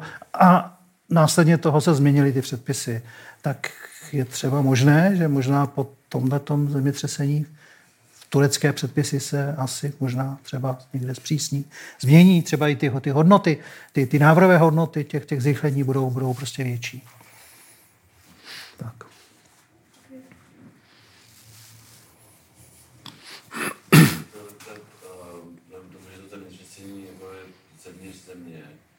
A tak jak se, um, jestli se nějakým způsobem třeba zkouší jako zemětřesení nasimulovat ze zhora. To znamená, že um, dopadem nějakého kráteru nebo něco takového, nebo jestli to třeba nějak dělá jako pro výzkum, uh, nebo já bych třeba udělal to, že prostě vezmu něco um, hodně velkého a těžkého a hodím to někam, kde nic není a tím zjistím, uh, jako, uh, jaký to má vlastně důsledek. Tak jestli se nějaké takovéhle výzkumy dělají případně a uh, jestli to může i pomáhat jako k tomu uh, zjistit o tom víc nebo zároveň líp být připravený na to, um, na to zemětřesení. Já začnu. Řeč je tedy o impaktech, jo? čili o, o dopadech mimozemských těles, asi jiných, jiná na Zemi nedopadají. Určitě mm, impakty mohou mít vliv i na otřesy půdy, ale o tom, že by se, že by se tohle nějak modelovalo, nevím. Já mám pocit, nebo mám za to, že, že ty do, důsledky dopadu meteoritu nebo zemských těles na Zem jsou daleko větší z hlediska, z hlediska prachu a popela, který se, který se, vy, vy, který se vypustí do povětří a který vlastně, vlastně způsobí, způsobí změnu atmosféry, snížení viditelnosti a tak dále. O tom vlastně jeden z, jeden z možných příčin, jedna z možných příčin vyhnutí eh, druhorních eh, tvorů ještěrů je právě impact, který vlastně zatemnil na dlouho slunce, snížil, změnil klima a tak dále. Čili mm, ta energie toho impactu není taková. To by muselo být opravdu pořádný těleso a to už, to už by otřesy neměly vliv. Myslí, že má? No, jo, to tak asi, no. Ale jako jsou, jsou zemětřesení, asi, že jeden z těch, z těch druhů, těch, těch, těch 10%, co jsi tam říkal, že, že nejsou ta tektonická, jsou třeba, že může někde spadnout nějaká, i strop nějaký, nějaký podzemních prostor, že jo, mm-hmm.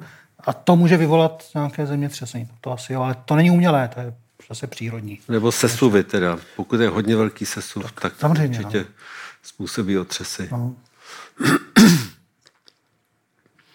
Samozřejmě impakty na stavební konstrukce jsou, jsou, jsou, jsou, jsou věci, které se samozřejmě eh, zkouší a musí se zkoušet. Jenom prostě to jsou různé havárie typu mm, dopadu letadla na containment atomové elektrárny, tomu se nesmíte. To je jeden ze začátečních případů, který se bude, se budou stavit nové bloky, tak se budou počítat, je to tak prostě. No. A nemusí to být jaksi terorismus, může to být prostě jenom nešťastná, byť tedy je tam nějaká bezletová zóna, ale přesto tedy to nelze úplně vyloučit. No. Já bych tady jenom si dovolil ještě, ještě malé, malé, malé doplnění, které e, vlastně té odolnosti a vlivu seismických vln na, na ty stavby. Nebyl na to prostor už, ale důležité je taky vlastně e, kmitočet nebo frekvence, frekvence toho pytání. No, jsme vůbec, to už Takže, je no, je to složitý, já vím, že to, uh, no. ale umíme si představit, že asi záleží na frekvenci těch vln a že pokud mám nějaký, nějakou, nějakou výškovou stavbu, tak má nějakou vlastní frekvenci, kterou se rozkýve. A když by se stalo, že ty seismické vlny budou mít stejnou frekvenci, tak může dojít ke kolapsu, hmm. protože se to zesílí vlastně. Máme ještě nějakou otázku poslední? Tak vypadá to, že ne. V tom případě bych chtěla moc poděkovat našim hostům. Chtěla bych poděkovat všem vám, co jste tady přišli a co jste se na nás dneska koukali. Eh, a pokud budou mít naši hosté čas, tak eh, je tady zvuna popovídání vlastně s publikem, neformální povypnutí kamer eh, a se všemi vámi tady na streamu a i oficiálně s vámi tady se loučím a přeji vám hezký zbytek večera. Děkujeme. Děkujeme. Děkujeme za milé prostředí.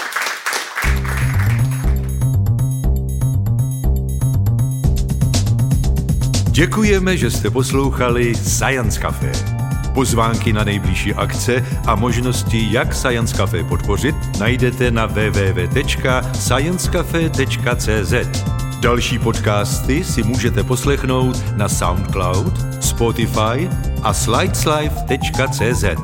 Science Café. Věda jako dobrodružství.